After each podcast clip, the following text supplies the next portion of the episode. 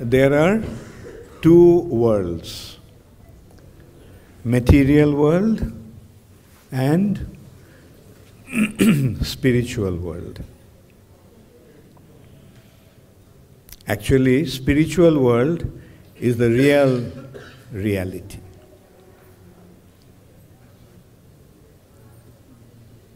In the spiritual world, everything is spiritual. And we all came from the spiritual world. For us, Krishna created this, this world, the world of matter. It's all right. अब बहुत माला मिल, मिल गए जब बैठो ठीक है दे दो दे दो uh, just listen. I have too many garlands. Actually, the garlands are way heavier than me.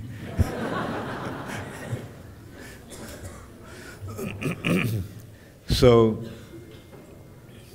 Krishna created this world for those who wanted to be independent. In naturally, we all are dependent upon Krishna. By nature, we all are subservient to Krishna. We all are servants of Krishna. That means we depend upon Krishna and we serve Krishna. That is our constitutional position. But when we want to be independent, then Krishna allows us to come here in this material nature. And in this material nature,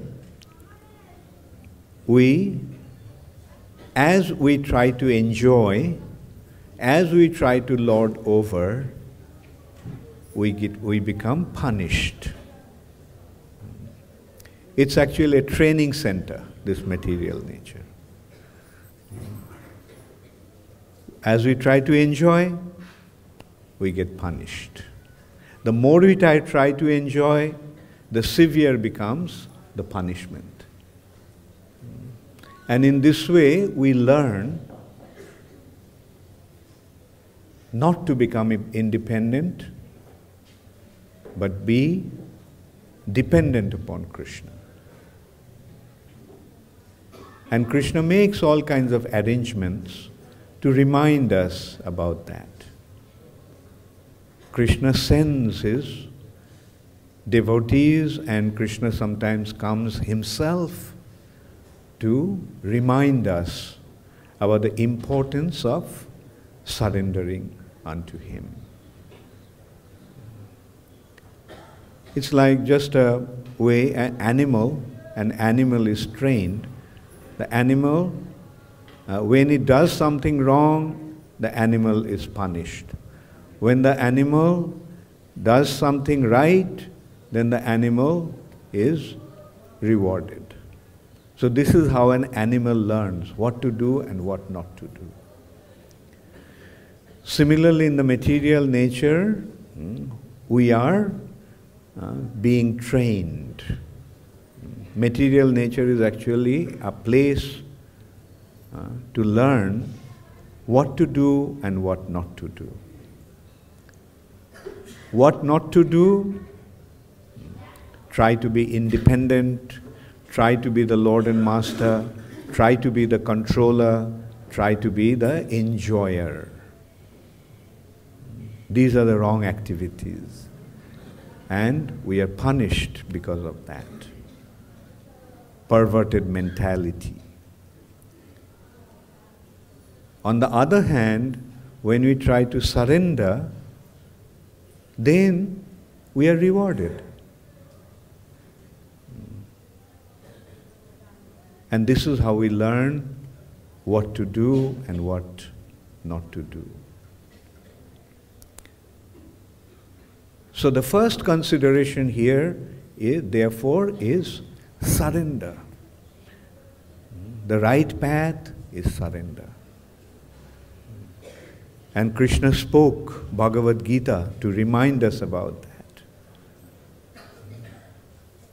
And then finally, Krishna gives the ultimate instruction surrender unto me. And what will be the result of that? When we surrender unto Krishna, tvang sarva papibhyo mokshoishami masuchaha. I will deliver you from all your sinful reactions. Why sinful reactions? Because as a result of sinful reactions, we are punished. As a result of our sinful reactions, we suffer. And what is the ultimate sin? The ultimate sin is not to surrender to Krishna. That is the ultimate sin. So, uh, Krishna is saying that you surrender unto me, and then you'll become free from all sinful reactions. That means you won't have any more suffering. You won't suffer anymore if you surrender unto me. And then Krishna is saying, Ma Suchaha, don't worry about it. Don't worry about it is indicating that what you will get as a result of this surrender is beyond your imagination. It's beyond your imagination. You can't imagine what will be the reward that you'll receive as a result of this surrender. Not only the suffering condition will be removed, but you will, in, you will enter into the realm of enjoyment You'll be drowned in an ocean of joy. That is the reward for this surrender. For a drop of this joy, people are prepared to give up their lives. Now, this surrender will enable us to enjoy in a way that will be drowned, will be submerged in an ocean, in an ocean of joy. Iti driksha lilabhir ananda kunde shaghoshang nimajjantam akhappayantam. In this way, by performing his pastimes, by enabling his devotees to appreciate his pastimes, to perceive his pastimes, to participate in his pastimes, they become drowned in an ocean of ecstasy, Ananda Kunde. So that is the result of this surrender. There is a world of enjoyment, world of lording over, that's the material nature. And beyond that, there is the spiritual reality. And the qualification hmm, to enter into the spiritual reality is the surrender, the first qualification.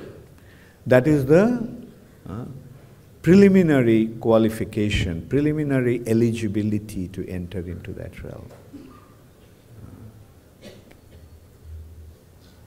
Sharanagati.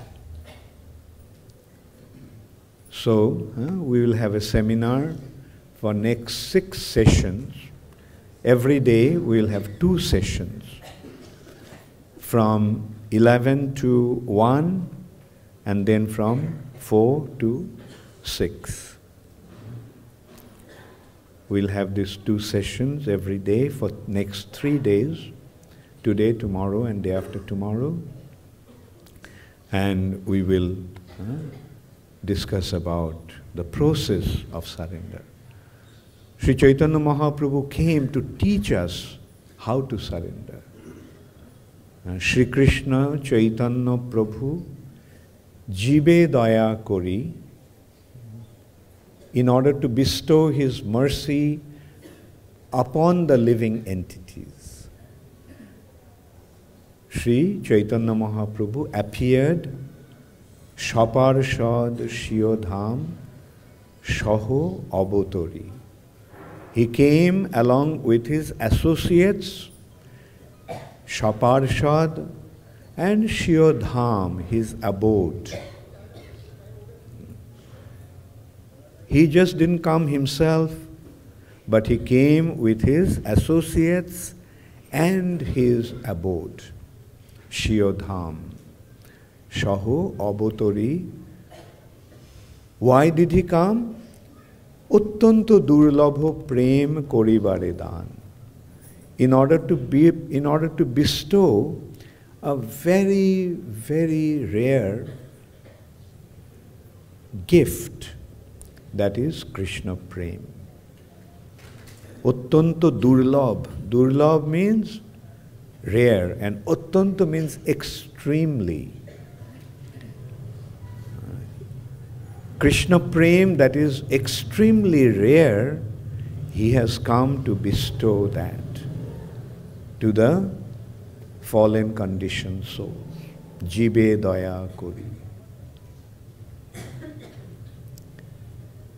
And what did he come to teach?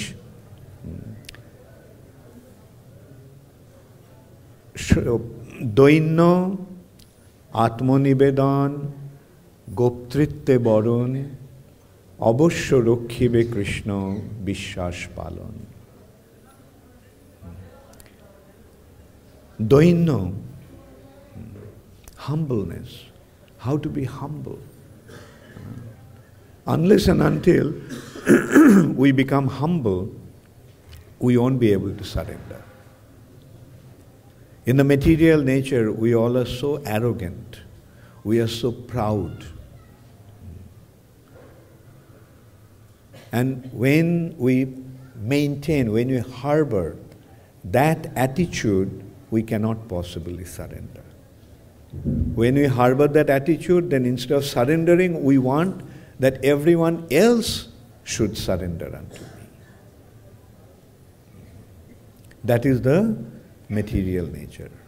Ahankar, pride, generated out of false ego. Can everybody hear me properly? Huh? Okay, that's sorry.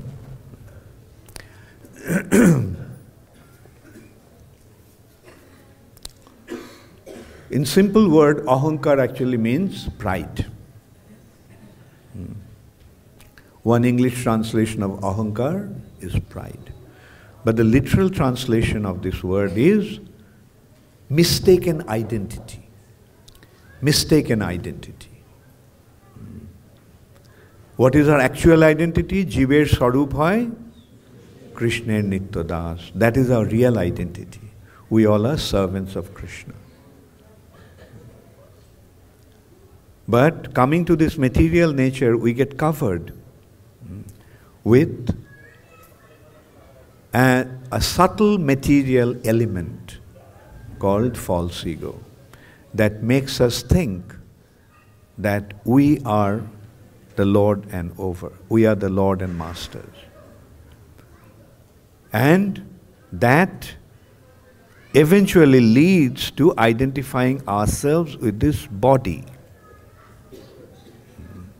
It starts with that small little misconception I am the Lord and Master.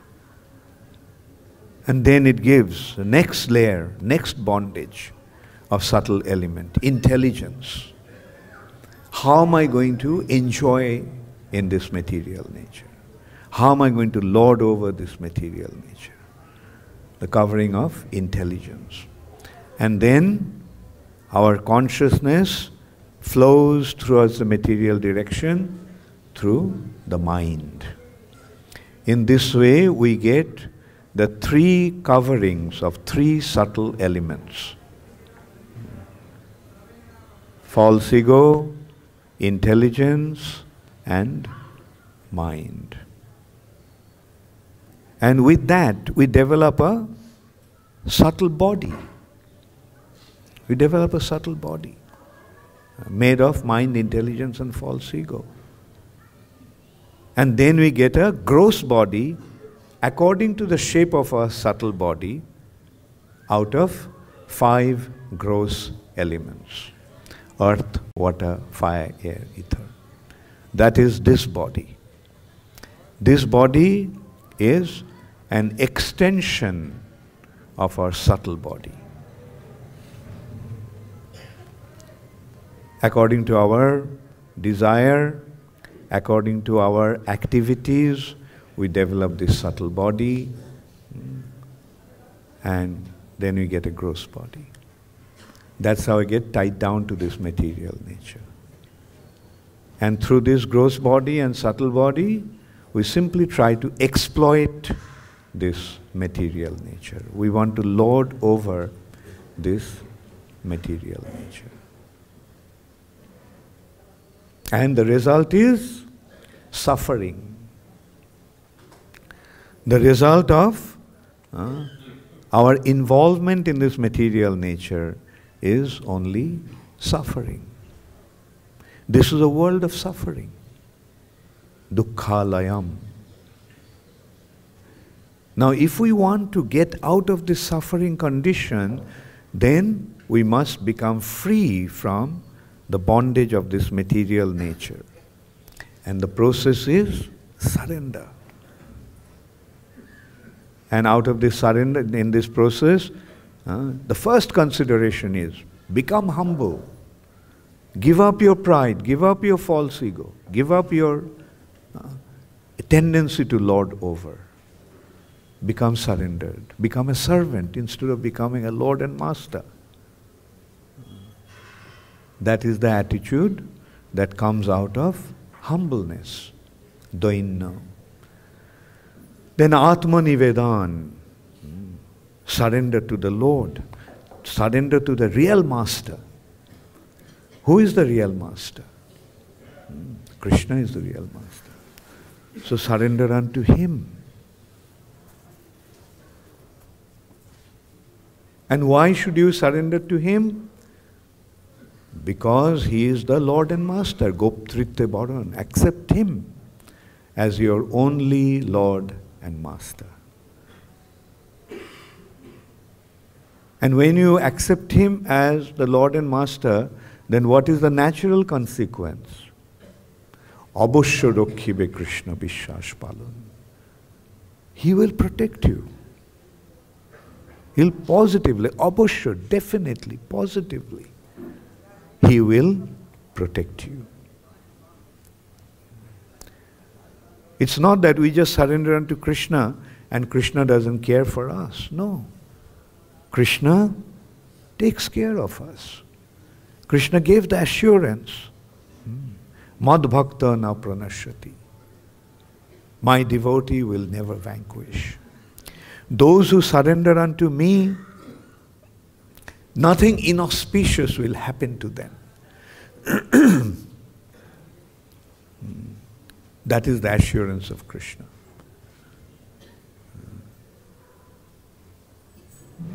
দেন ভক্তি অনুকূল মাত্র কার্যের শিকার ভক্তি প্রতিকূল ভাব বর্জন অঙ্গীকার accepting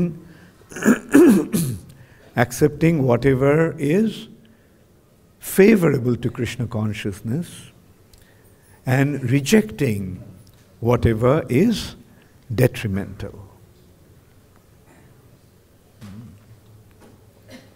So These are the six aspects of surrender.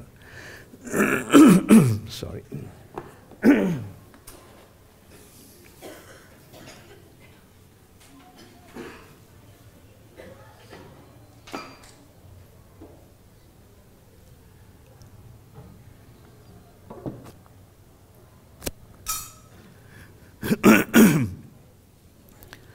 সরঙ্গ শরণাগতি হইবে যাহার তাহার প্রার্থনা শুনে Shri Nand Kumar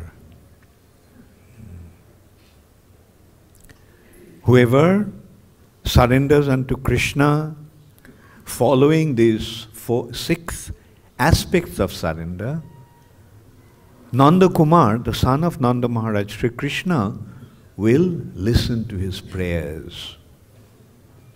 Whatever he prays, Krishna will listen and Krishna will fulfill. রূপ সনাতন পদে দন্তে তৃণ করি ভকতি বিনোদ পরে দুহু পদে ধরি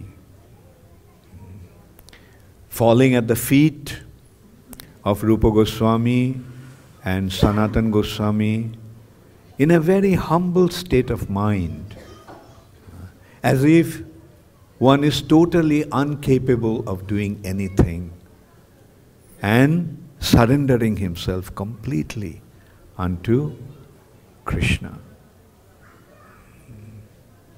রূপ সনাতন পদে দন্তে তৃণ করি ভকতি বিনোদ পরে দুহু পদে ধরি Bhakti Vinod Thakur falls at his feet, holding onto their lotus feet কাঁদিয়া কাঁদিয়া বলে, আমি তো অধম। Crying and crying he appeals to them I am so fallen আমি তো অধম। শিখায় শরণাগতি করহে উত্তম। Please elevate me by teaching me the process of surrender. So these are the six aspects of surrender that Srila Rupa Goswami mentioned in Bhakti Rasamrita Sindhu.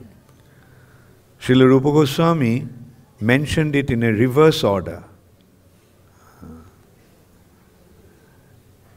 The reverse order, he is first saying, Anukullasya Sankalpa Pratikullasya Vivarjanam. Accepting whatever is favorable and rejecting whatever is whatever is detrimental. Rakshishi iti vishasha goptritte baranang tatha. He'll positively protect me to have that implicit faith. Rakshishi, Rakshishi iti vishasha have that implicit faith, Vishash, that He'll positively protect me. Goptritte Badanang Tatha, accepting Krishna as the Lord and Master. My only Lord and Master, Goptritte Badan. And Nikhepa Karpanne Atmanikshepa, surrendering, offering oneself unto the lotus feet of Krishna. And uh, considering oneself to be very, very fallen, very humble.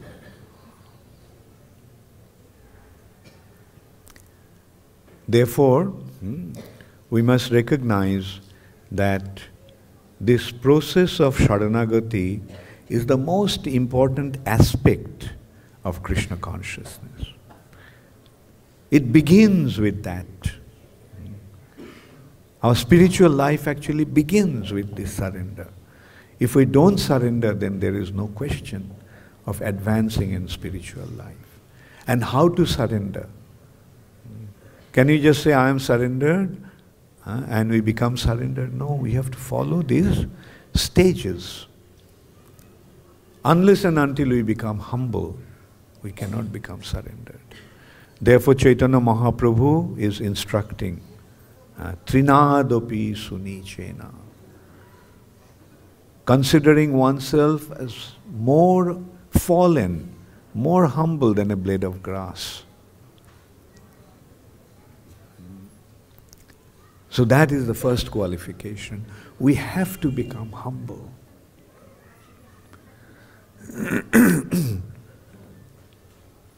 and then only the question, consideration of uh, offering ourselves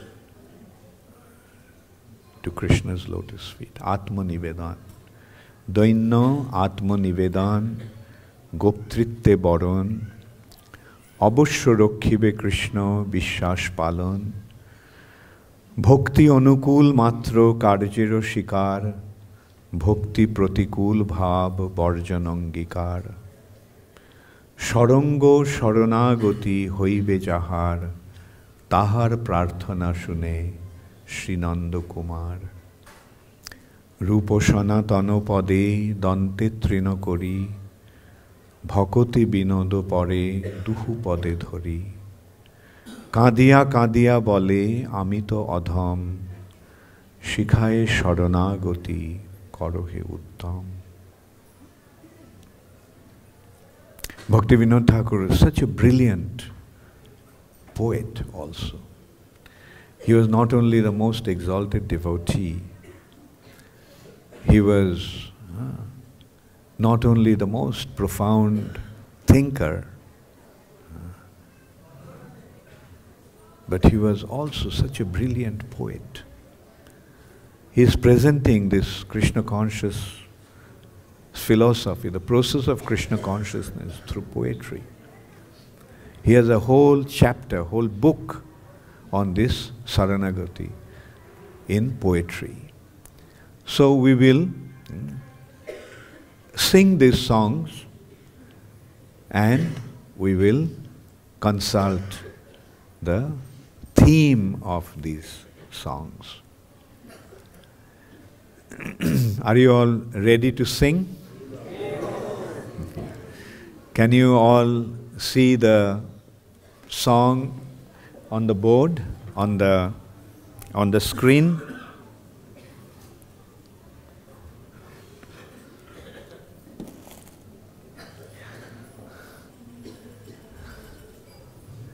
Anyone, everybody can follow the English uh, transliteration of the song. Anyway, those who can't follow in English, they can follow me. the you can hear and sing. It's a very beautiful song.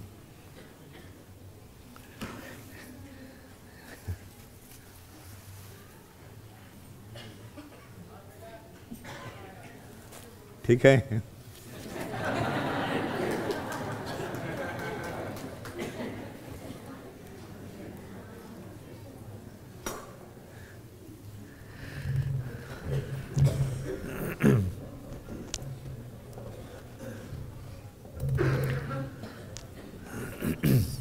Hare Krishna.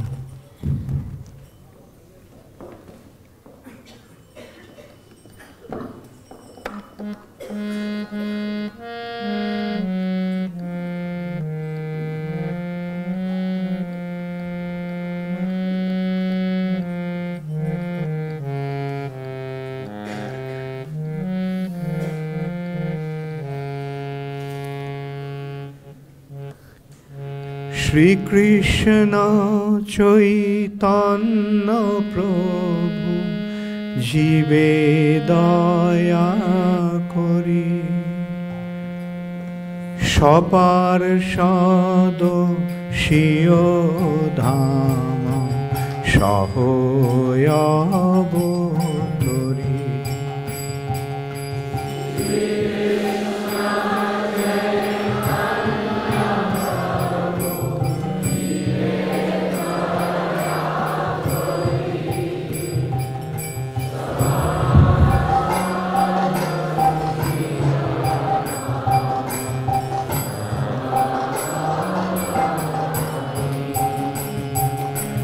Sri Krishna Chaitanya Prabhu জীবে দয়া করি।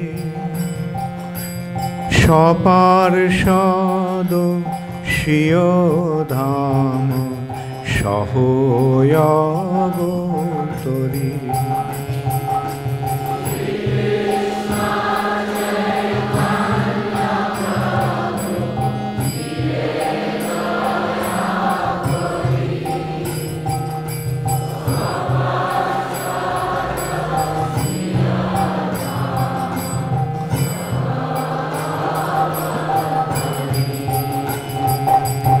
অত্যন্ত দুর্লভ প্রেম করিবারে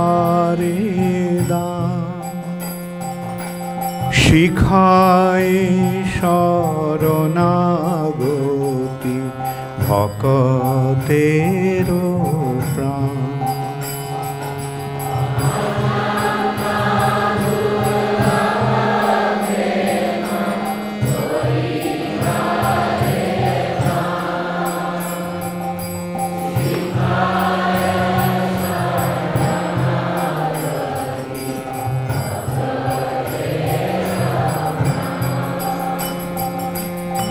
অত্যন্ত দুর্লভ করিবারে দান। শিখায় শরণাগতি ভকতের প্রাণ।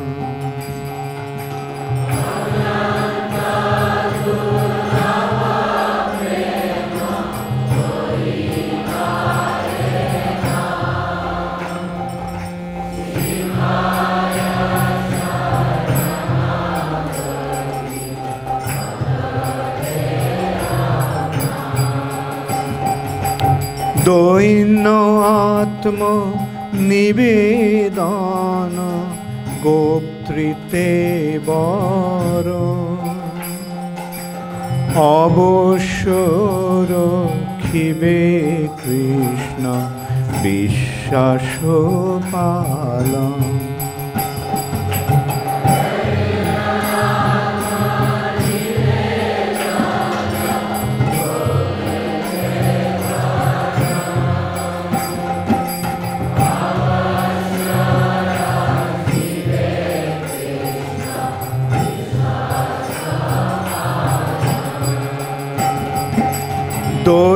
দৈনয়াত্ম নিবেদন গোপ্তৃতে বর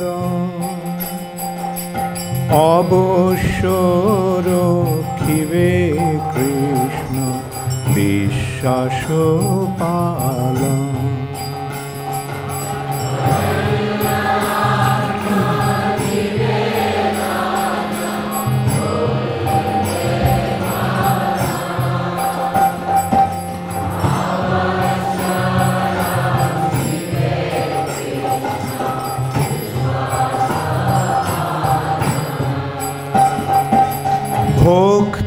অনুকূল মাত্র কার্যের শিকা ভক্তি প্রতিকূল ভাব বর্জনঙ্গিকা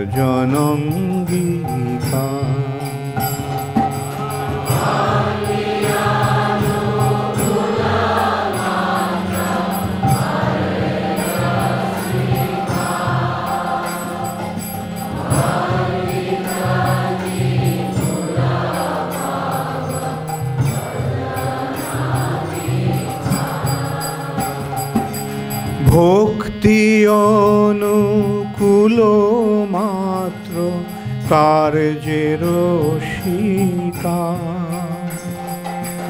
ভক্তি প্রতিকূল ভাব বর্জনঙ্গিকা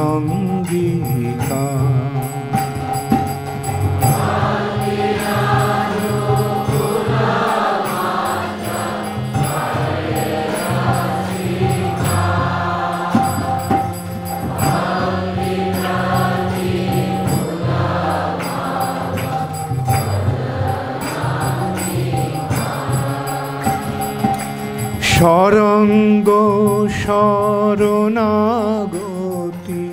হইবে যাহা।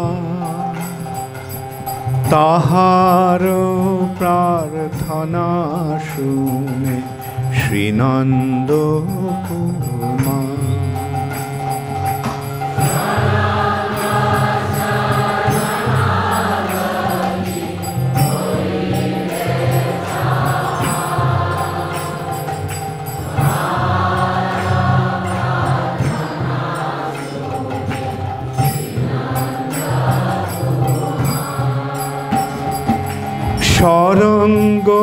শরণাগতি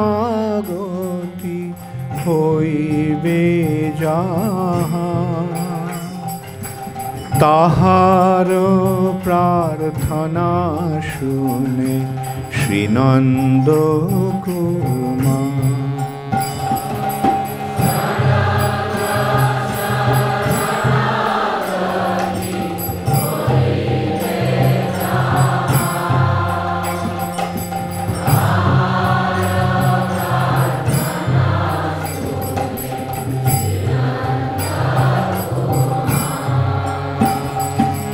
সরঙ্গ শরণাগতি হইবে যাহা। তাহার প্রার্থনা শুনে শ্রীনন্দ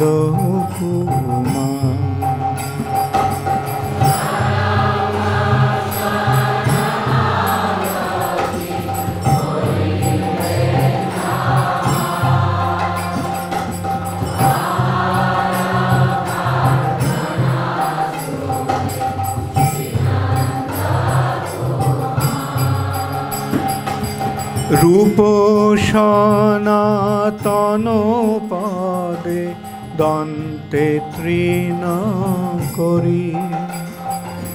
ভকতি বিনোদ পরে দুহু পদ ধরি।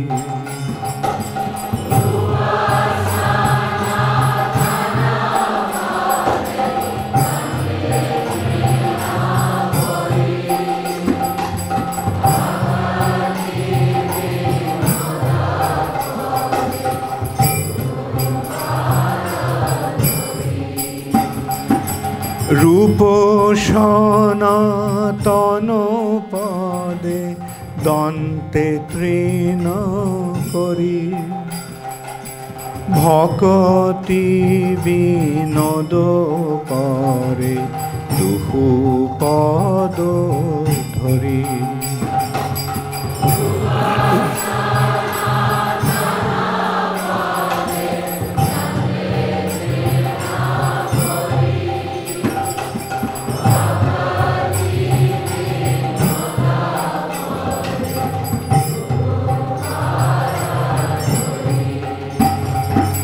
কাঁদিয়া কাঁদিয়া বলে আমি তো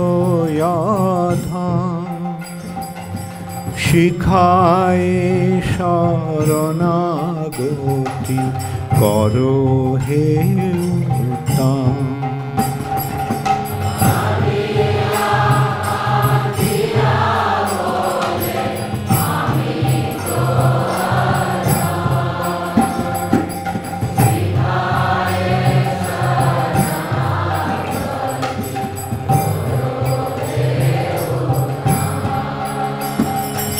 কাঁদিয়া কাঁদিয়া বলে আমি তো শিখায় শরণাগতি করো হে উত্তম।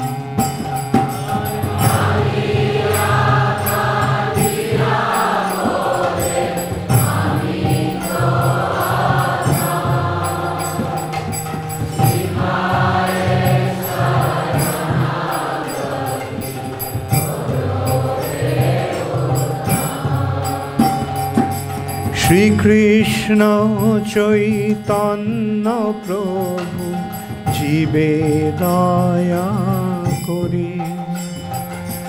সবার সদ ধাম সহয়বতরী হরে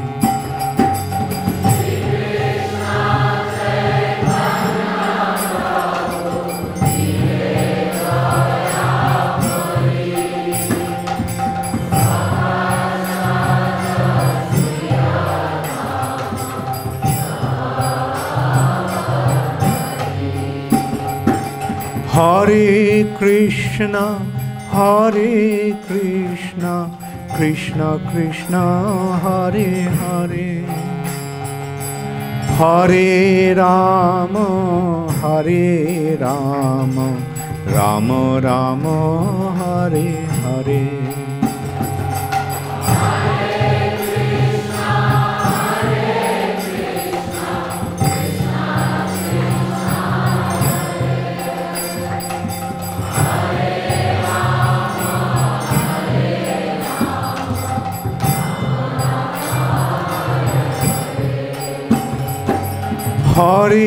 Krishna, Hare Krishna, Krishna Krishna, Hare Hare.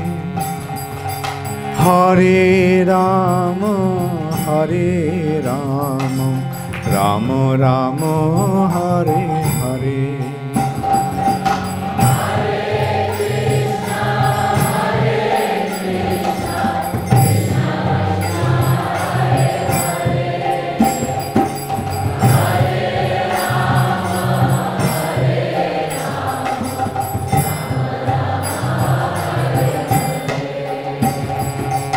Hare Krishna, Hare Krishna, Krishna Krishna, Hare Hare. Hare Rama, Hare Rama, Rama Rama, Hare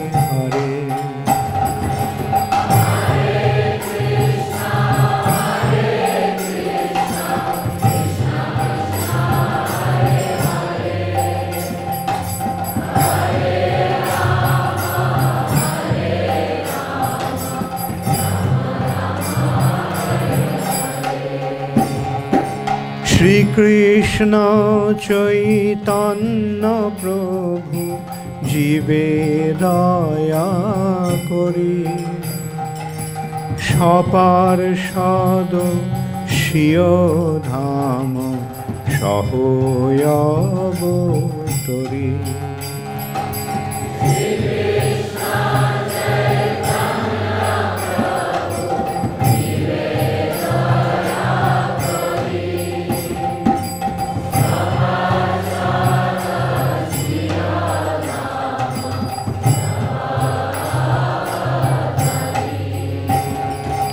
অত্যন্ত দুর্লভ প্রেম করিবারে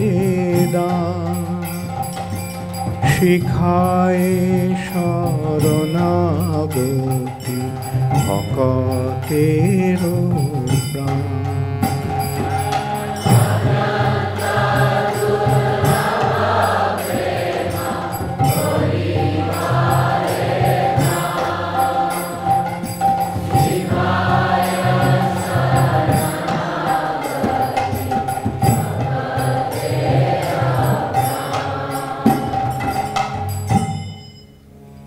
Hare Krishna, Gaur Premanande, Hare Hare Bo.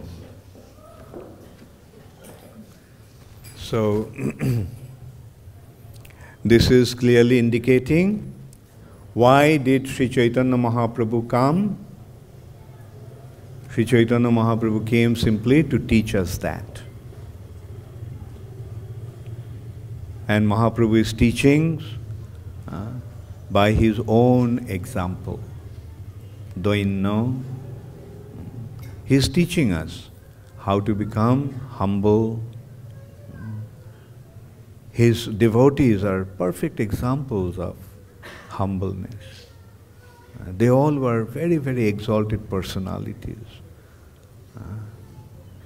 His most intimate associates, Rupa Goswami, Sanatan Goswami, were the ministers of the king of Bengal at that time. And not only the ministers, they were holding the topmost positions in the ministry. Uh, the chief minister and finance minister. And they gave up everything. They gave up their uh, royal position, and they left home and took up a life of total detachment. Sanatan Goswami left home, not only left home, he escaped from the prison.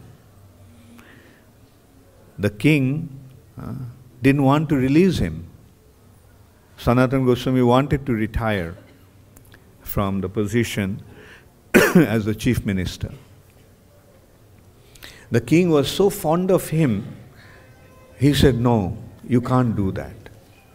Uh, and addressing him as his younger brother, the king, the Muslim king, mind you, Hussein Shah.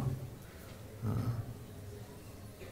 and not only he was a Muslim king, but he was a very ferocious person, extremely ferocious, extremely cruel person. To recognize how cruel he was, once after a victory, he wanted to build a victory tower. So a huge tower was built, a very high tower was built. And he went to inspect that tower along with the chief architect and chief engineer. Here, the architect himself was the engineer who built the tower. And King Hussein Shah found one mistake in that construction. And you know what he did? he picked up the architect and threw him out of the tower. Such a cruel individual. So, hmm, this was how Hussein Shah. But Hussein Shah was so fond of Sanatan Goswami that addressing him as his younger brother, he told him that your elder brother is a bandit. He just goes to different places, plunders, kills people, plunders the place and kills people. And you are the only person who is actually maintaining the kingdom. You are maintaining the kingdom. It's your wisdom that is making things remain in order here. So if you leave, then what will happen? Then Sanatan Goswami said, Please, I'm not really interested anymore in this royal responsibility, in this mundane activities. So please release me. So the king said, No, I won't let you go. You come with me, I'm going to Orissa to fight with the king of Orissa, King Prataprudra. Sanatan Goswami's response was, You are going to the abode of the Lord to create disturbance to the Lord, so I can't go with you. So king said, Okay. Uh, he, had, he told his bodyguards, uh, arrest him, put him in the prison, and when he come back, then I will see what to do with him. The chief minister, he put him in the prison. Thank God that he did not, thank Krishna that he didn't pull up his sword and try to kill him right there. Uh, it's Krishna's divine mercy. So, Sanatan Goswami was in the prison. Sanatan Goswami bribed the, the prison uh, keeper, uh, the jailer. He bribed him with a lot of money. 6,000 gold coins. Can you imagine? And he escaped. Escaping also, the, prince, the, the in charge of the prison was very concerned. He said that, look, uh, you will, I will release you and take the money from you, but the king will kill me when he finds out that I released you. Sanatan Goswami is a minister, so he was very intelligent. So he said, Look, you do one thing. You tell the king that I went to, I went to uh, the bank of the river to pass stool with my chains uh, in under, being chained with uh, shackles, steel, uh, iron shackles. And then I just accidentally fell off into the river and I got drowned. And this way, he said that you'll have two benefits. You will have the money, and by helping a religious person in his religious activity, you will get a lot of piety. Uh, so, uh, just do that. So, this, this is how, by bribing, Sanatan Goswami escaped from the prison. Uh, and he traveled on foot through the forest road because he was such a popular person. If he took the main road, then people would recognize him. So he uh, took the forest road. There also some beautiful incident happened. The landlord of that place treated Sanatan Goswami very with a lot of respect. And Sanatan Goswami was wondering, like, why this person is treating me like that? Apparently, Sanatan Goswami was like a beggar. He didn't have any money. And a materialistic person won't treat uh, a beggar in this way, who doesn't have any possession. So something must be wrong. So he asked his servant, Are you carrying any money with you? And he said, Yes. I'm carrying seven gold coins. Sanatan Goswami told him that, why are you carrying that, uh, that deadly snake with you? Deadly poisonous snake with you. So he said, give it to me. So he took the seven gold coins, went to the bhuya, the landlord uh, of that place, and said, look, you have been so kind to me. Uh, so I have these seven gold coins with me, so please take them. so that landlord said that you saved me from committing a great crime. I have an astrologer who can figure out how much money one is carrying. And I knew that you are carrying eight gold coins. And I thought that I was thinking that I'll kill you tonight and take the money from you.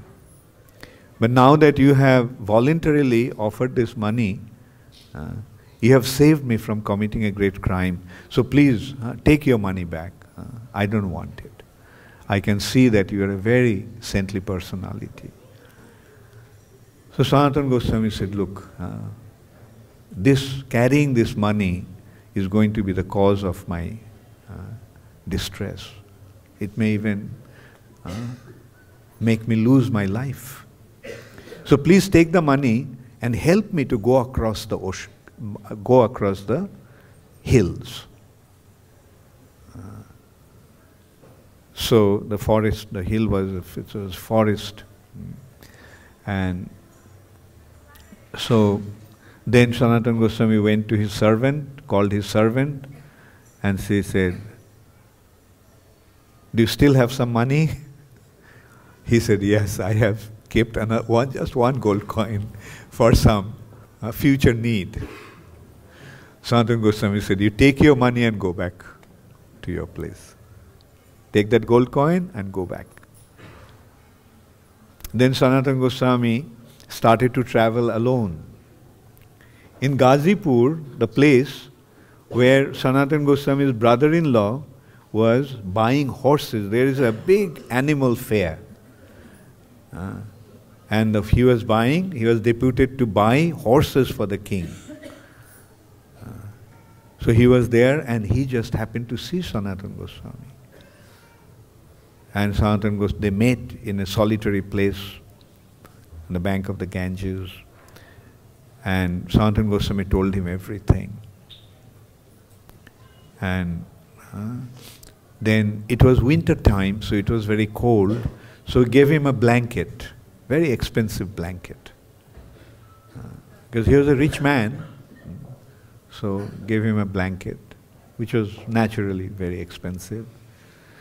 So then Sanatan Goswami came to Varanasi, Benares of today.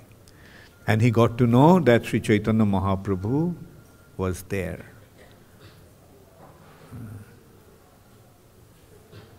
And so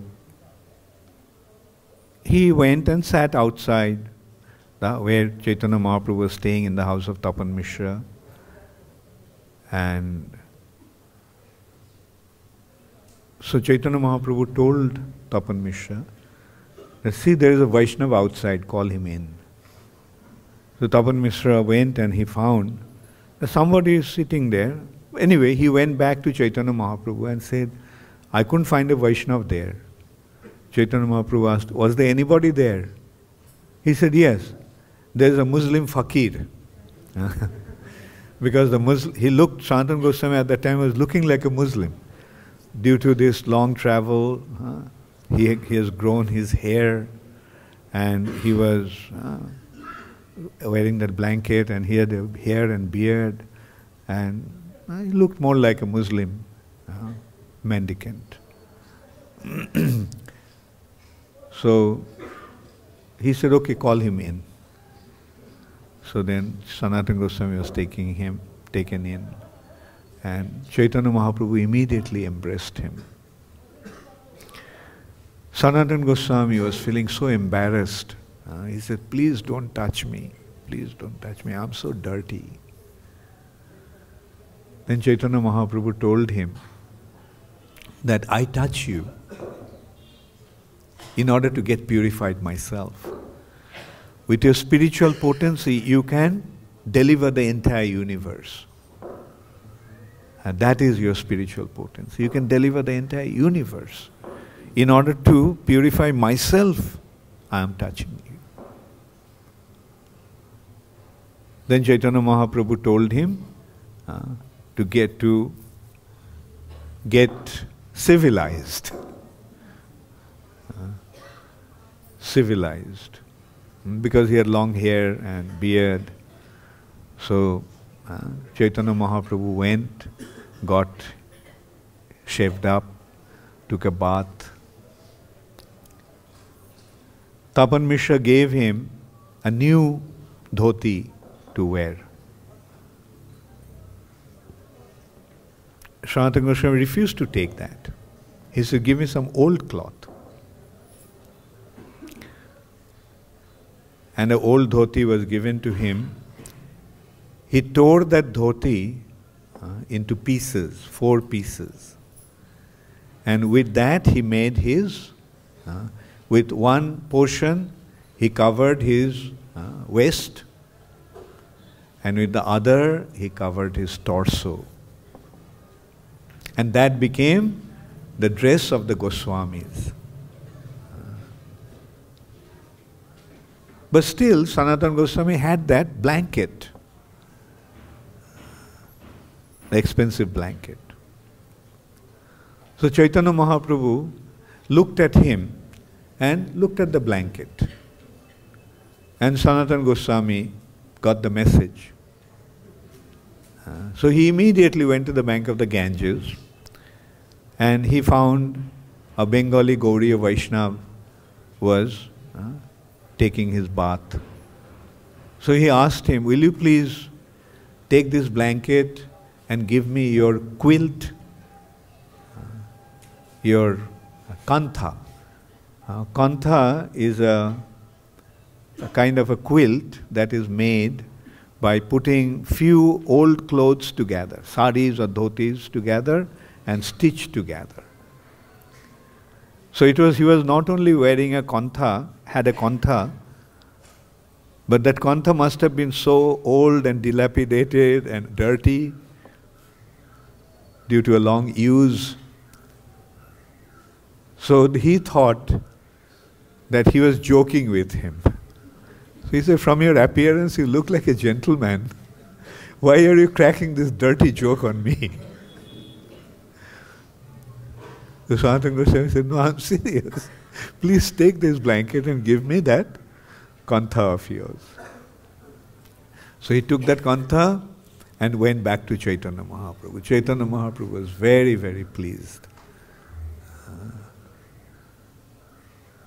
And he told that Krishna is the best physician, best doctor, best Vaid.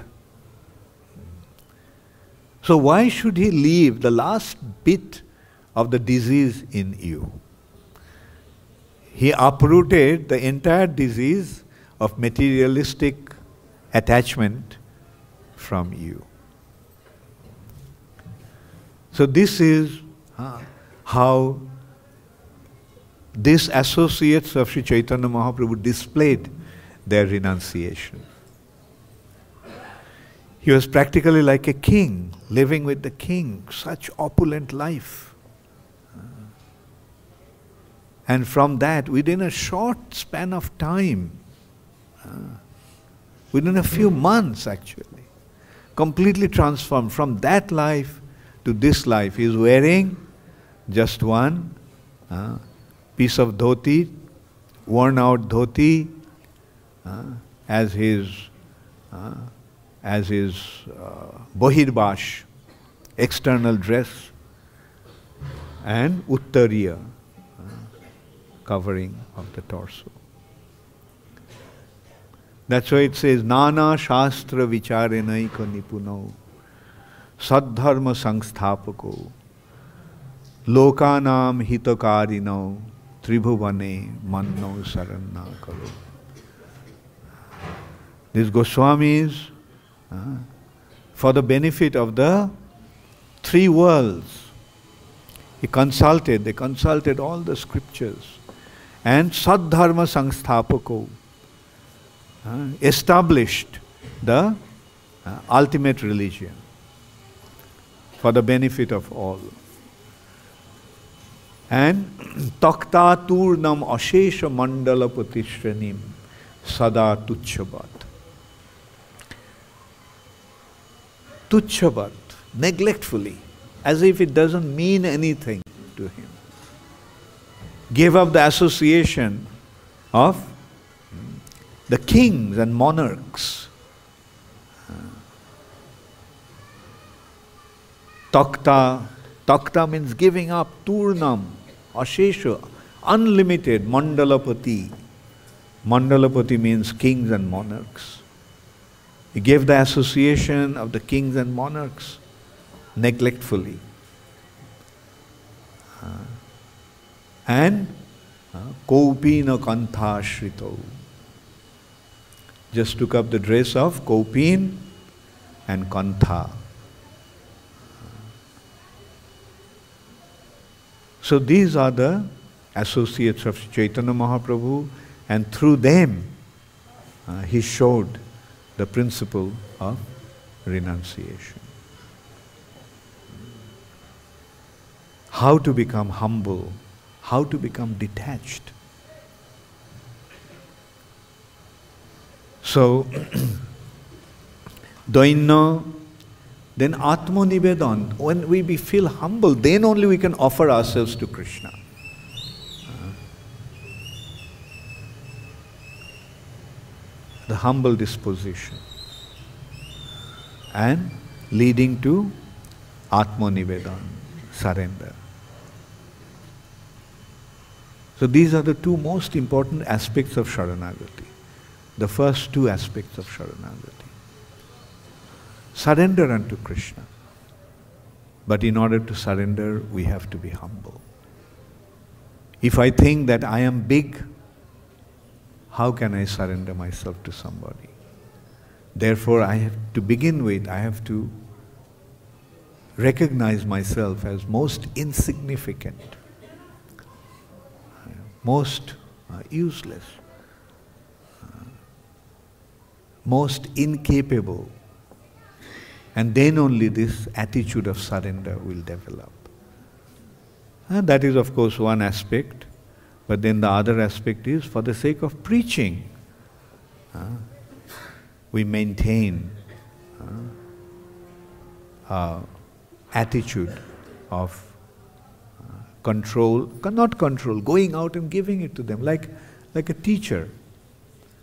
A teacher, in order to teach the students, have to establish his authority. Anyway, that is another thing.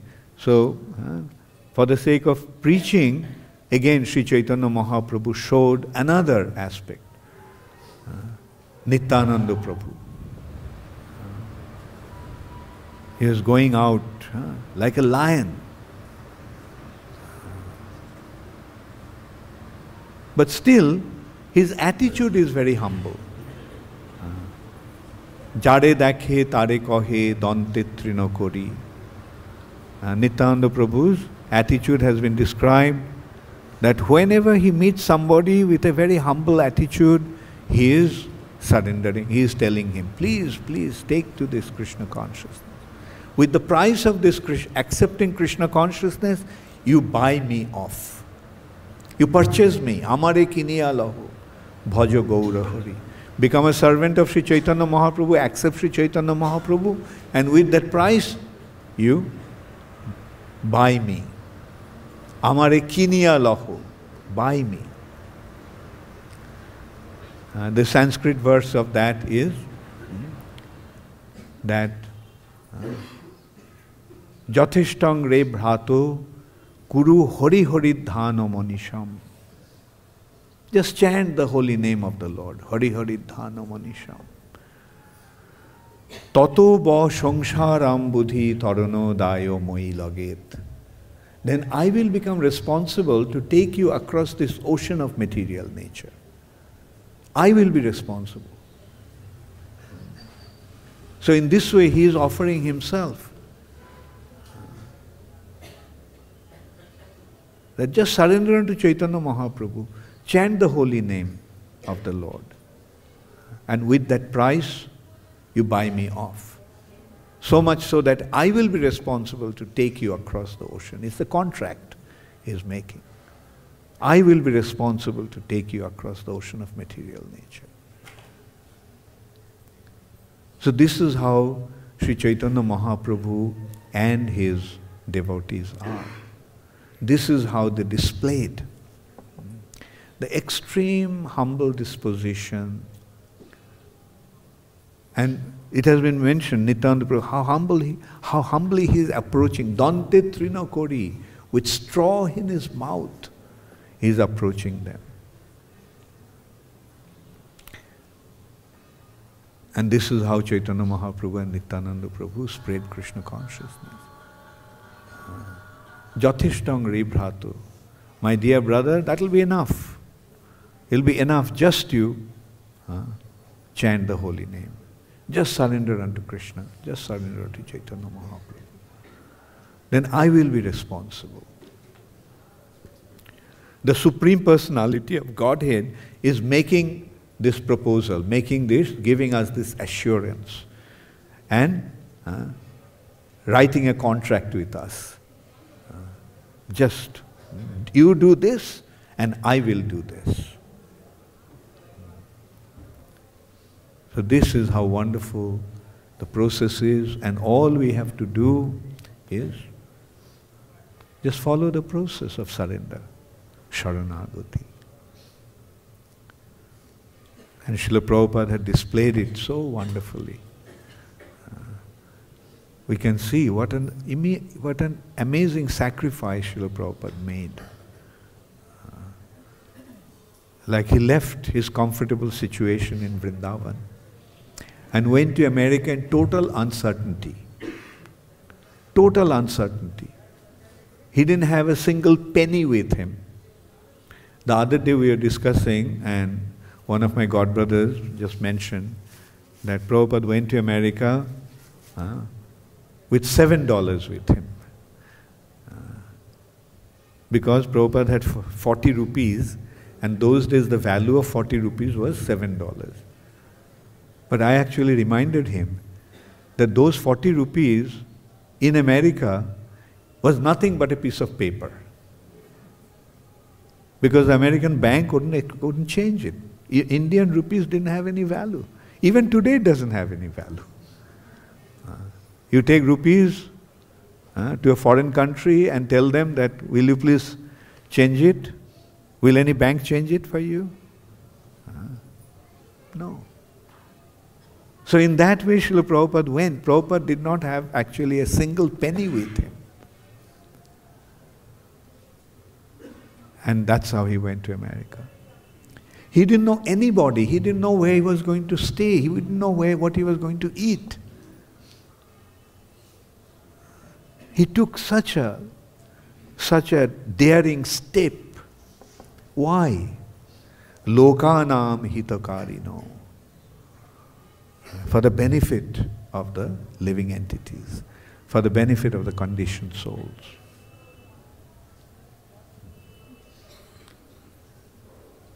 And this way you can see uh, the way the six Goswamis have been glorified, that glorification perfectly applies to Srila Prabhupada also. Nana Shastra Vicharenaiko Nipuno Sadharma Sangstapako. Consulting various scriptures, he gave the essential teachings of Sri Chaitanya Mahaprabhu, which is the Sadharma, Sanatan Dharma, the real religion of the living entity, which takes one to the topmost region of the spiritual sky. He gave them in the form of his books. So, what the Goswamis, Mahaprabhu's associates, did Srila Prabhupada simply expanded that mission. They gave it, and Prabhupada took it and presented it in the perfect way for the benefit of the whole world. And today we can see, because of Srila Prabhupada's mercy, uh, living entities are getting this spiritual benefit all over the world. What to speak of all over the world? Because of Srila Prabhupada's mercy, because Srila Prabhupada left Vrindavan and went to America, we all are here. Uh, if Srila Prabhupada, was, Prabhupada did not go to America and start ISKCON, uh, I think most of us wouldn't have been here today. Isn't it? At least I can say I wouldn't have been here. Uh, we had to receive this uh, in a way that Prabhupada presented it. I am from Bengal. Gaudiya mission was there. I even saw Gaudiya uh, uh, Vaishnava devotees. I saw Gaudiya Math, which was not very far from my house in Calcutta. And I was searching for a spiritual master, but I never thought of stepping in there. Uh, but it is Srila Prabhupada's mercy. Just one book, Nectar of Devotion, uh, showed me the way. Not only Gaudiya Math, I didn't even step into ISKCON temple, which was also not very far from my house in Calcutta. So, this is how we can see that although we may have had access to Gaudiya Vaishnava teachings, but we wouldn't have accepted it. It is due to Srila Prabhupada's divine arrangement that uh, we have been inspired to take this process. So, this is how wonderfully Srila Prabhupada benefited all of us. And this movement is meant to spread all over the world in every town and village. Does anybody have any doubt about it? Those who don't have any doubt, please raise your hands. Wonderful. Thank you very much. Uh, yes. How can the words of the Supreme Personality of Godhead go in vain? Can the words of the Supreme Lord go in vain? Can you imagine Lord said, let, let there be light and there was no light? no. Whatever he says becomes a reality. And when he said that this movement, this Krishna consciousness movement, is going to spread all over the world in every town and village, we have to accept it without a shadow of doubt that it is going to happen, literally going to happen. Every town and village. It will happen. And it is happening because Srila Prabhupada just went to, left Vrindavan and went to America. But now we have to take up the responsibility. Mahaprabhu's instruction, Jare dakho tare kaho Krishna upadesh.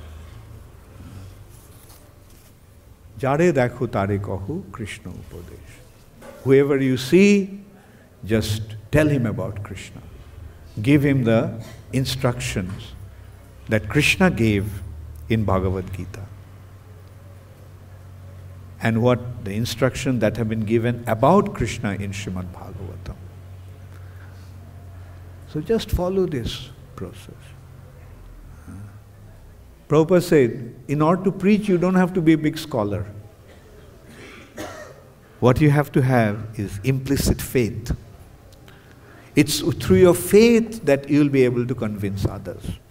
Your faith will be transmitted into their hearts. That is how uh, Krishna consciousness movement will spread. This is how you will be able to influence others in accepting Krishna consciousness. Uh, there are many, many scholars. Prabhupada used to say that. Uh, there are so many scholars, but what they're doing? The big, big pundits. Uh, but what are they doing? Uh, they are not going out and spreading Krishna consciousness. On the other hand, those days, these young American boys and girls came here. The Western boys and girls came here. Uh, and they started to spread Krishna consciousness. So that is how this movement has been spreading, and this is how this movement is continuing to spread. So please take up that responsibility. Remind everybody about their, about their relationship with Krishna. Remind them about who Krishna is, who you are, what is your relationship with Krishna, and how to become, how to revive that relationship, how to rejuvenate that relationship. Are these very difficult things? Do you all know who Krishna is? How many of you know who Krishna is? How many of you know who you are? Okay.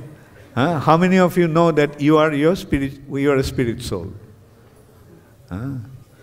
How many of you recognize that you have a relationship with Krishna? And is it important to revive that relationship? How many of you think that it's re- important to revive that relationship? Uh, and do you know how to revive that relationship? Uh, how many of you know how to revive that relationship? Anyway, so those who are, those of you who raised raised raised your hands, do you think you can go and tell others about that also? So that's how you preach.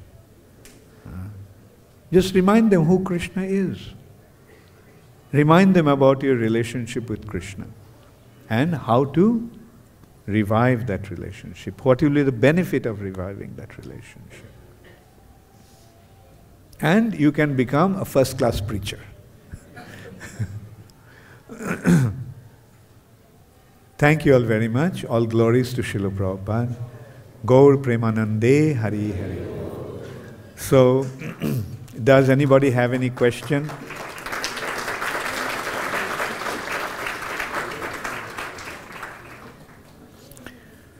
So, I am keeping a lot of time for question answers because I have seen in these sessions lots of questions come, and uh, therefore I left about uh, quite, a, quite some time for that. So one question came from Dhira Gaura Das. Yeah. Dandavat Pranam Guru Maharaj. Thank you very much for the wonderful session. Is it that by practicing the six limbs of surrender, we develop Sharanagati? Or by developing Sharanagati, these symptoms automatically get manifest?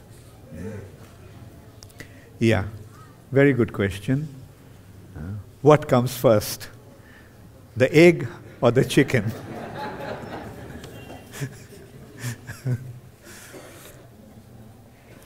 yeah.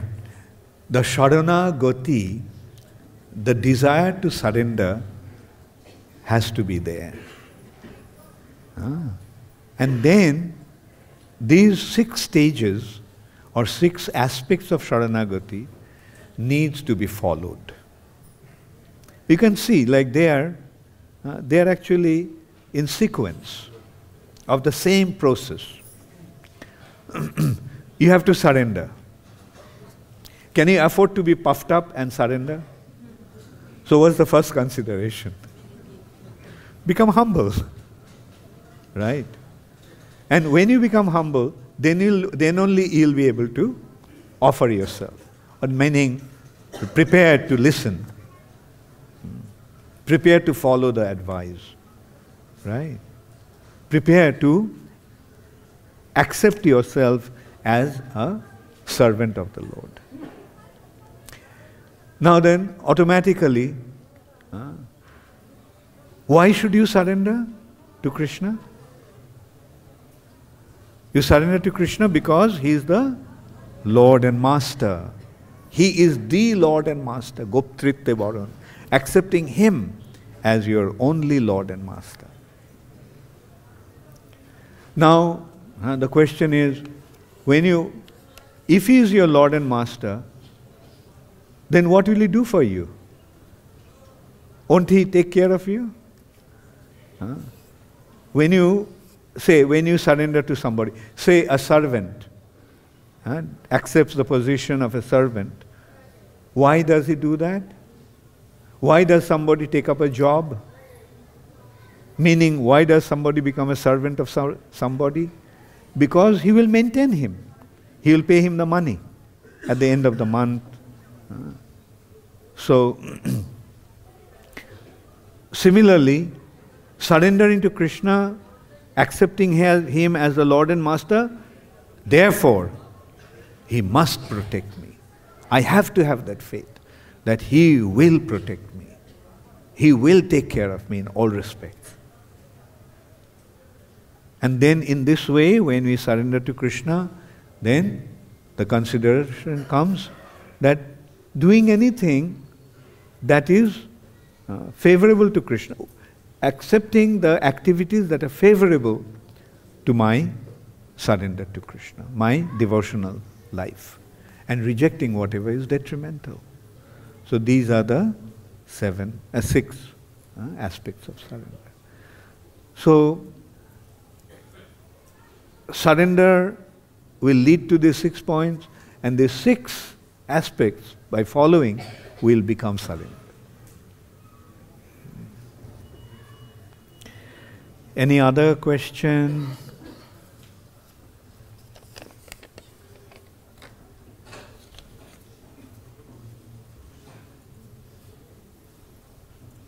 Govinda Devi Dasi.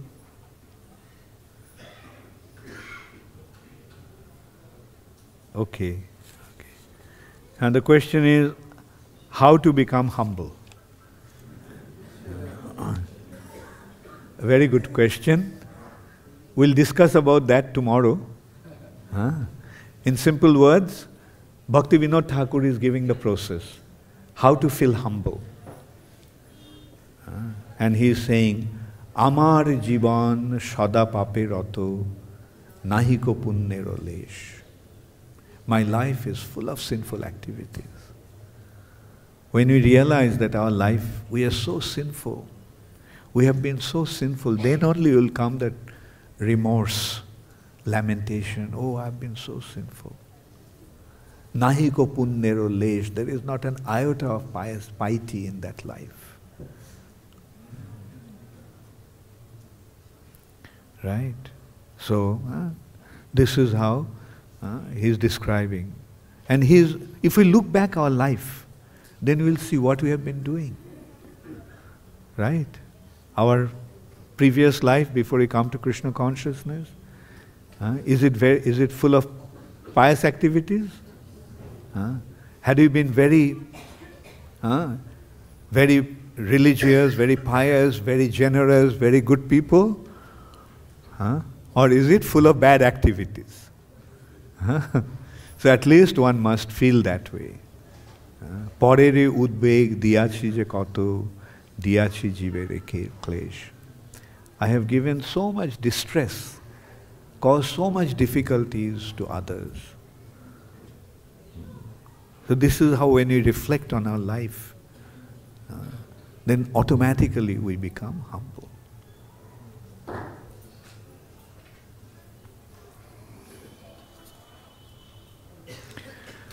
Krishna Kishore Das. Okay.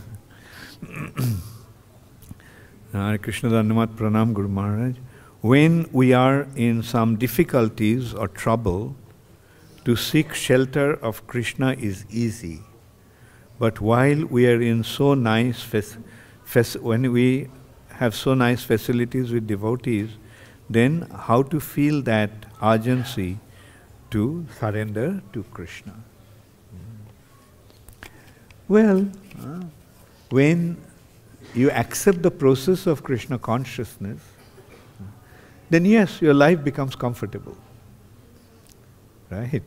So remain in that state. Right? Like when you become the servant of a rich man, do you suffer? Or let's put it this way a rich man has two servants. One servant doesn't eat, doesn't sleep? but doesn't render any service. But the other servant who eats a lot, sleeps a lot, but renders very nice service. So, who will be the favorite of the master? The one who is rendering service. So, when you become a servant of Krishna, Krishna will give you all kinds of facilities. But accept those facilities to serve Krishna. Uh, and that's what uh, has been pointed out by Rupa Goswami. Uh, প্রাপঞ্চিকা তয়া Buddha হরিসম্বন্ধী বস্তু ন মুমুক্ষুভি পরিত্যাগ বৈরাগ্যং ফলগু কথ্যতে considering the articles, the, the, the, the articles or objects that could, that could be engaged in Krishna's service to be material, if one rejects that, that is false renunciation. Rejecting things that could have been engaged in Krishna's service is false renunciation. Uh, on the other hand, anashaktasya vishayan jatharham upajunjate. Becoming detached uh, internally, accepting whatever is uh, needed in Krishna's service. Jatharham upajunjate nirbandha Krishna sambandhe in relation to Krishna. That is called Jukta Vairagya Muchyate. Is Jukta Vairagya. Like you can say positive renunciation. Apparently he is engaged in so many things. But he is doing all that in order to serve Krishna, in order to please Krishna. So as you are saying, in the association of devotees, if you are leading a comfortable life, take it, accept it as Krishna's mercy. And remain grateful to Krishna and try to serve Him with all your heart. Alright? I'm happy to know that the base situation is so comfortable. Are you still in a base or? Yeah, very good. That's what you meant, huh? as comfortable situation in association of devotees. That's wonderful. Huh? But actually, an ordinary person will think that, oh, they are having so much difficulties. Huh? They are having so much difficulties. Uh, they have they are sleeping on the floor, six boys in one room. How many boys do you have in your base? 15 in one room. How many rooms? Four rooms. Okay, that's not bad. Three and one fourth in one room. so, but so, you know, like that's the thing, like apparently it may appear to be so difficult, so hard. But you are enjoying that. You are thinking that that's such a comfortable situation.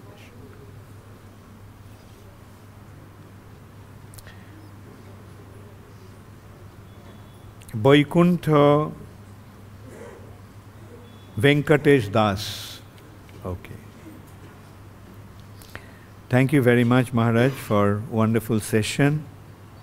Question What is the actual renunciation for everyone uh, despite of ashram? You got the answer? Huh? the actual renunciation is not to desire anything for our own enjoyment, but accepting whatever is uh, necessary to serve Krishna. Ah.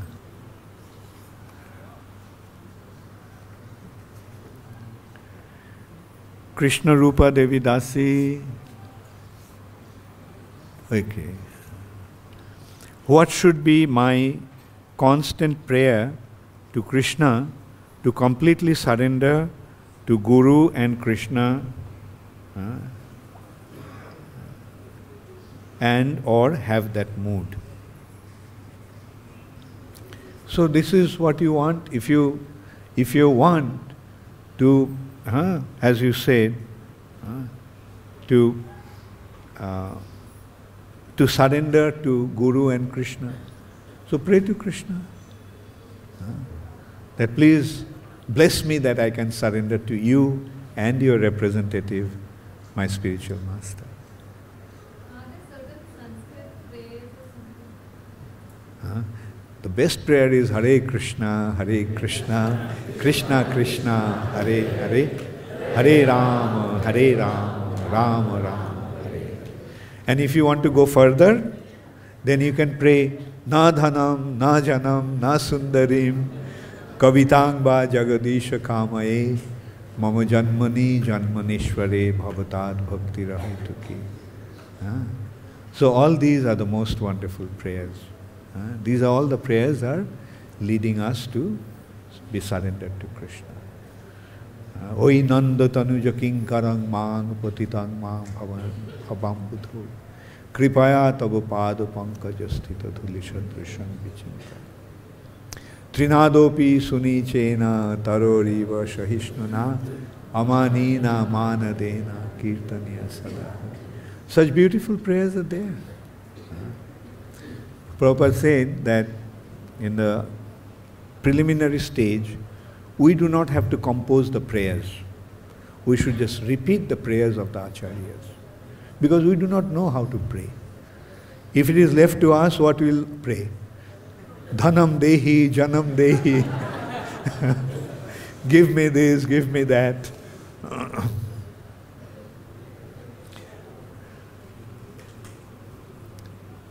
Bali Chaitanya Das.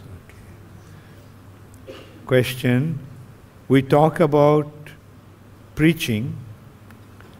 Is this okay to go out to preach without developing the six limbs of Sharanagati?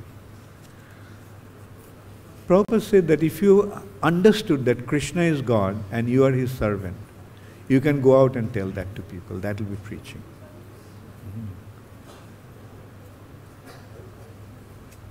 In the early days, Mother Malati and Shyamsundar Prabhu were traveling with Srila Prabhupada with their little daughter Saraswati.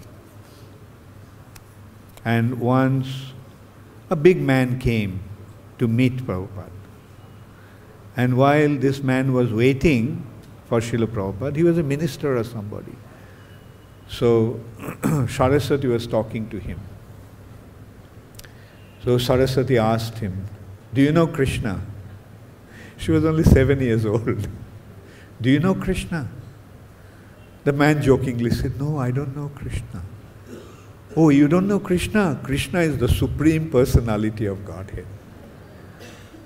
And Prabhupada said that this is preaching. Even a seven year old girl can preach to a big minister. You know Krishna? Krishna is the Supreme Personality of Godhead. Do they need to hear that? Do they need to understand that? All these big, big ministers, what they're thinking, do they think that Krishna is God? No. Uh, they have so many so-called, uh, so-called mistaken, concocted ideas. Dhirashanta Das, Dandavat Pranam Guru Maharaj. Maharaj, we see that Mahaprabhu did not appreciate that blanket which Sanatan Goswami had, while Prabhupada says, first dress, then address. So, how to understand these two things? Yeah. Yeah, for the sake of, you know, since our mission is to preach, since our mission is preaching, it is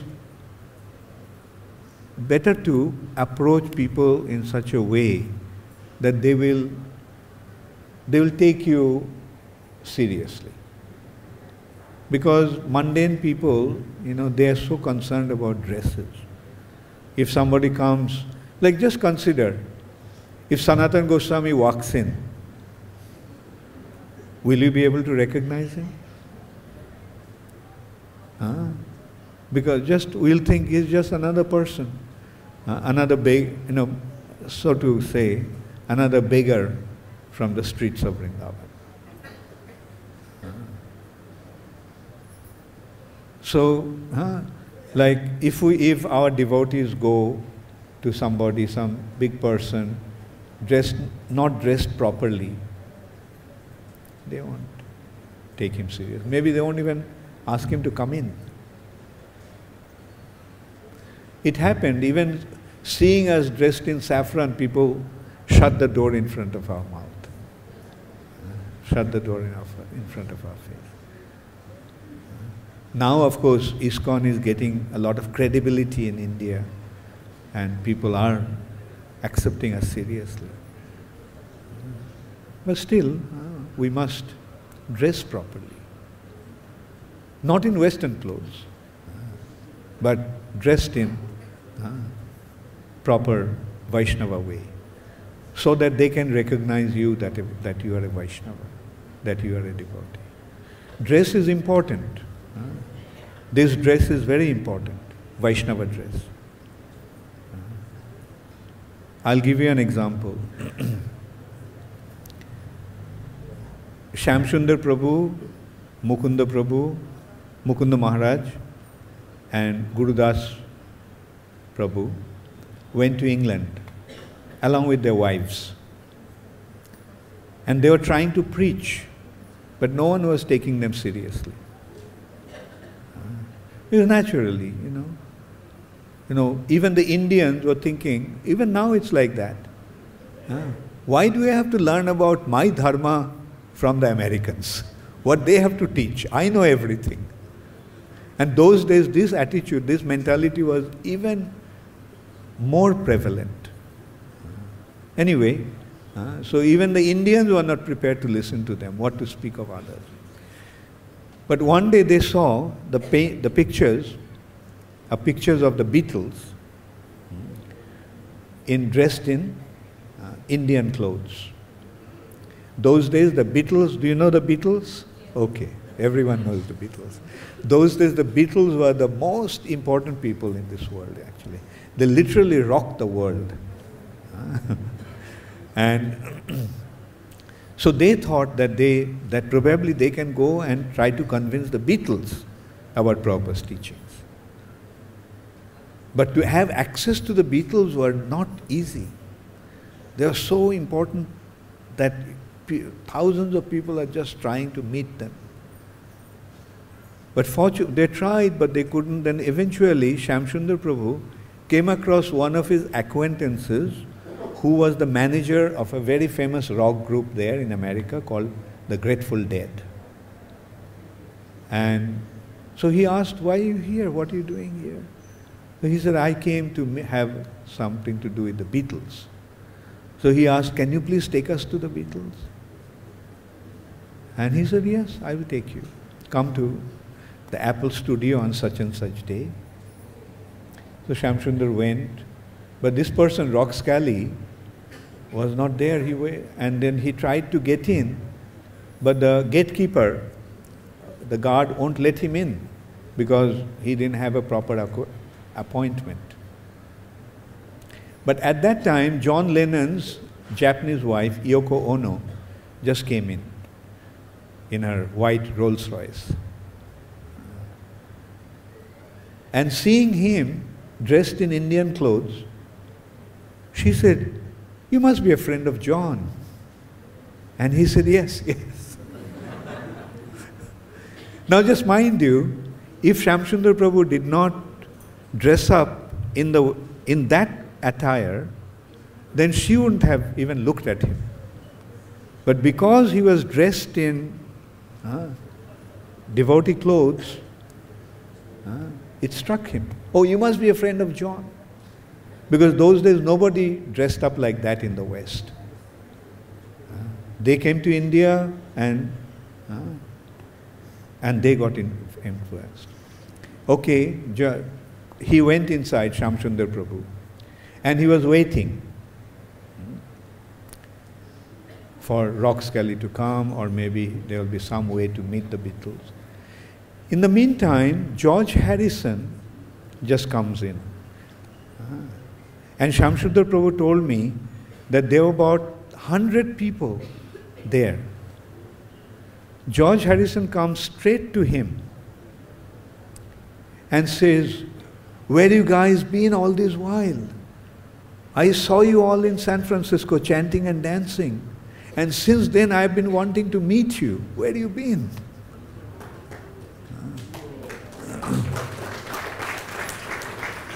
So now just consider if Shyamsundar Prabhu was not dressed in that way, would George Harrison would have come to meet to speak to him?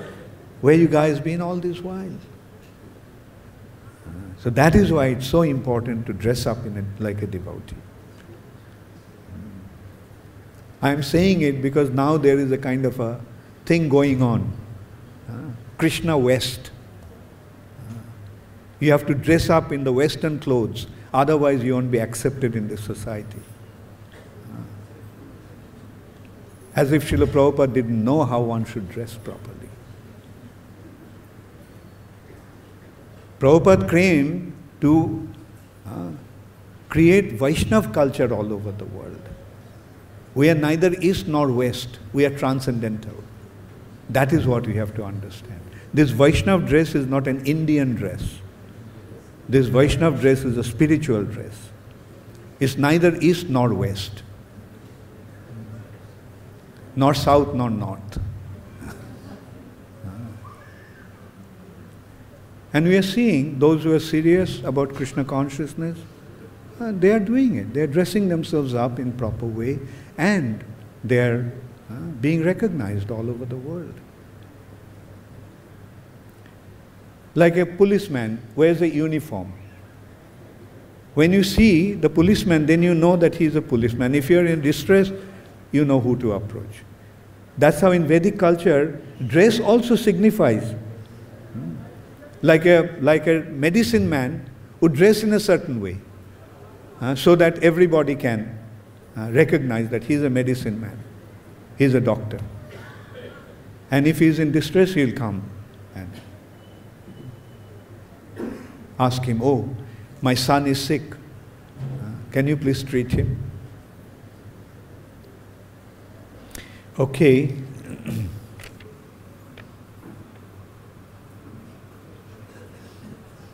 okay, no more questions. Huh?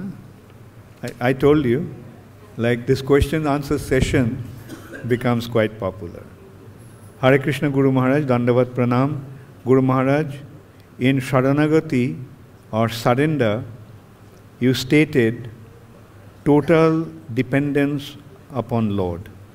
How do we reconcile efforts to be done as then Krishna will do everything? Can I stop working hard as that is the way I can leave everything to Krishna. Please tell. Uh, and this is from Kanha, Shyamsundar Krishna Das, his son. Oh, where is Kanha? Okay. It's a pretty, pretty far sighted thought. if I don't do anything, if I stop working hard, so you see, it is not that when you become a devotee, you stop working. When you become a devotee, then you work for Krishna. Devotee is not a lazy person. Devotee is very hardworking. But he works for Krishna. Right? So if you, uh, you don't never think that if you become a devotee, you will stop working. Rather, you have to work doubly hard. Because the Krishna's devotees set the best example. Like in school, uh, how do you want to present yourself? How do you want everybody to see you? Huh? You want to see? You want them to see you as Krishna's devotee? And Krishna's devotee should be the best or mediocre? So, and in order to best, do you have to study hard? So, are you going to work hard? Okay, very good. so, depending upon Krishna doesn't mean stop to work. You depend upon Krishna and try your best.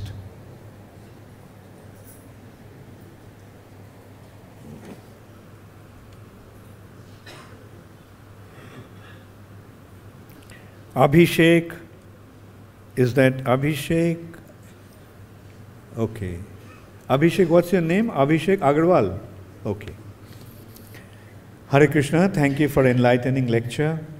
What is the importance of small independence given by Lord with respect to surrendering to Him?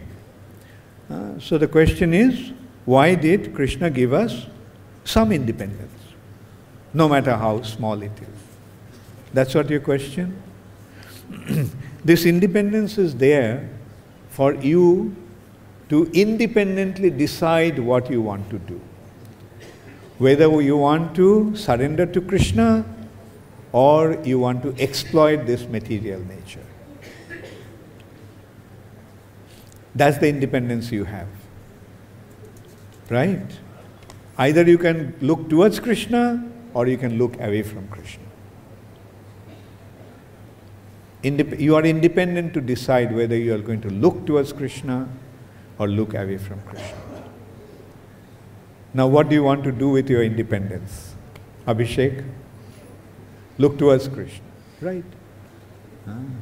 And who, who has to make the decision? Who will make the decision? You have to make the decision. That is your independence. Right? You have to make the decision. And that's where Krishna gave us the independence. The question may arise why did Krishna do that? Why didn't Krishna force me to go stay back, stay with him in the spiritual world? Or why doesn't Krishna force me to go back to him? The answer is because Krishna wants us to develop our loving relationship with him. And love cannot be forced. Can you force somebody to love you? No. The love has to be spontaneous. One must decide himself or herself. So that is why Krishna gave us the independence. Because he wants us to love him. And that decision we have to make.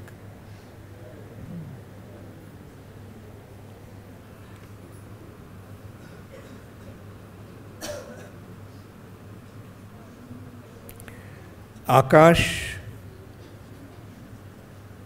yeah, this question is not relevant. Uh, then I have to tell the whole uh, book of Madhurya Kadambini. The question is the how one can clear the stage of Taranga Rangini and come to Nishtha. Uh, we are discussing about surrender. Start with that. Now, to answer Taranga Rangini, don't I have to explain to everybody what is Tarangarangini? Others will think, what's going on? Some language that I do not understand. So if you are listening to the class, ask questions pertaining to the class. Rishabhananda Das. Hare Krishna Guru Maharaj, please accept my most humble obeisances, all glories to Srila Prabhupada. Guru Maharaj, how to give up the lower taste of materialistic desires, which seems to be so good, and how to increase my faith in Krishna. Yes, Shravanam. To come to that stage, to begin your spiritual life, that is, by giving up your lower propensities and be engaged in higher one, you have to hear. And hearing also means reading Srila Prabhupada's books. When you read Srila Prabhupada's books, then you will see what, this, what is the real nature of this material nature. And what is Krishna consciousness.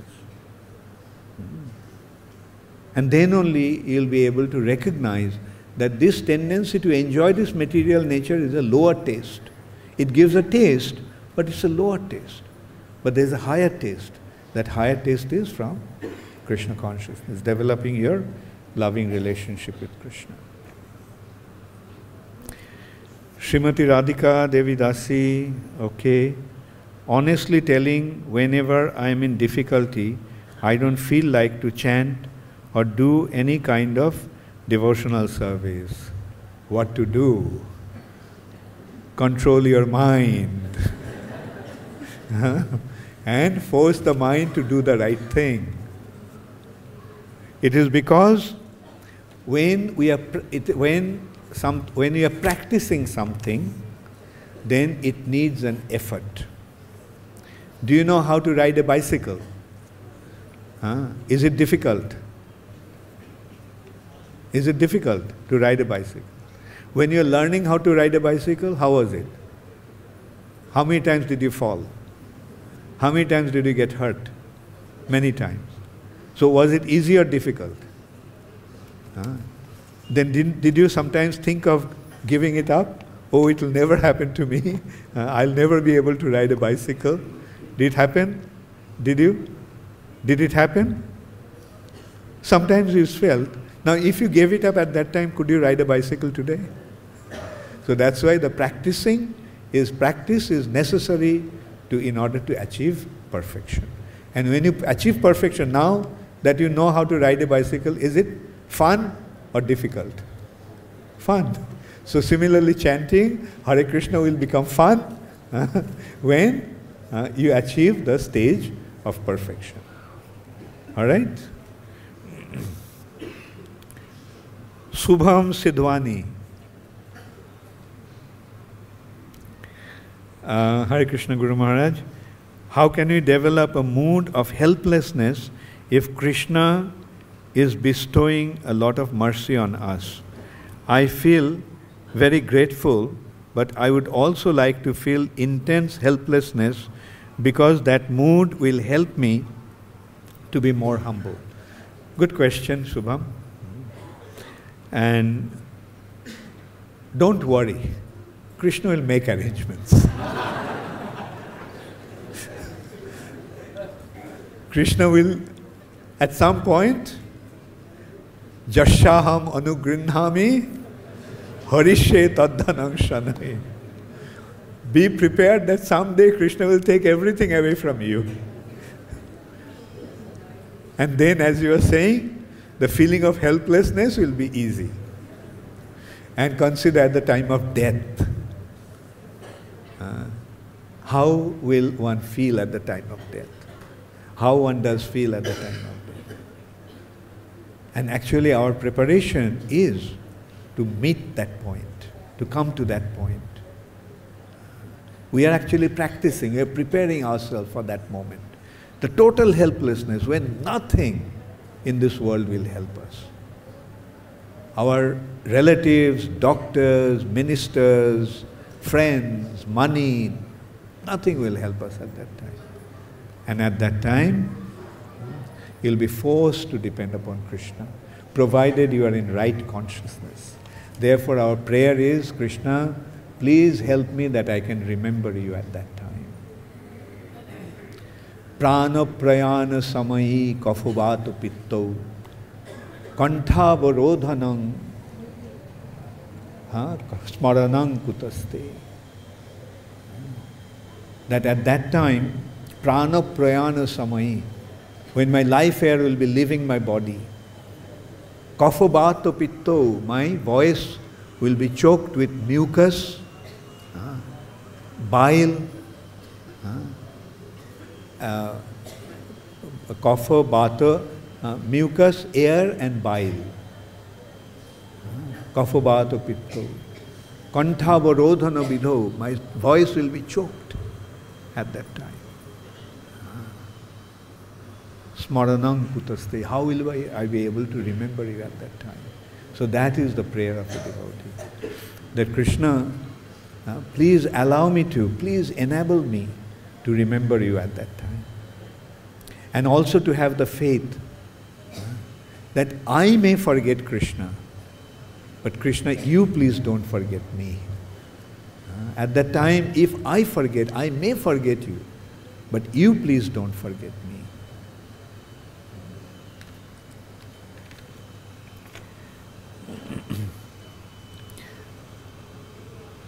Parameshwari Radhika. Hare Krishna, Srila Gurudev. As you mentioned in the morning class, we must show our compassion towards the people, and you gave the example of if someone's brother is in difficulty, what will you do? What will he do? But at the same time, senior devotees instruct us we shouldn't associate with materialistic person. How can we understand this, please? Clear. when I said brother, I at that time I just was giving an example. I am not actually saying you go and associate with your brother, associate with your brother. You got my point? Huh? I'm, my point was that when someone, if someone is close to you, and if you see him or her in difficulty, what will you do? Help, right? Uh, so that is the attitude that one should have when he is preaching. He should see that how the living entities are suffering and what is the way out of the suffering condition. The way out of the suffering condition is Krishna consciousness. Therefore, give them Krishna consciousness so that they can become free from the suffering condition forever. Hare Krishna. There's one last question. There's no name in it. Hare Krishna Maharaj, please accept my humble obeisances. Maharaj, can you please differentiate between lamentation and getting depressed while lamenting? Because sometimes, or most of the times, looking at our own faults leads to depression or say that we don't have any hope. Thank you so much. Whose question is this one?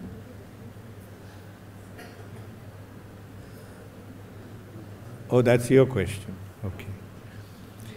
Can you please differentiate between lamentation and getting depressed while lamenting? Do I have to differentiate? One is lamentation, other is depression. Right? You're saying while you're lamenting, then you're feeling depressed. Right? Why are you feeling depressed while you're lamenting? so, what you're actually meaning, trying to say, uh, what is the difference between lamentation and depression? Right? Because when you are lamenting, then you tend to become depressed.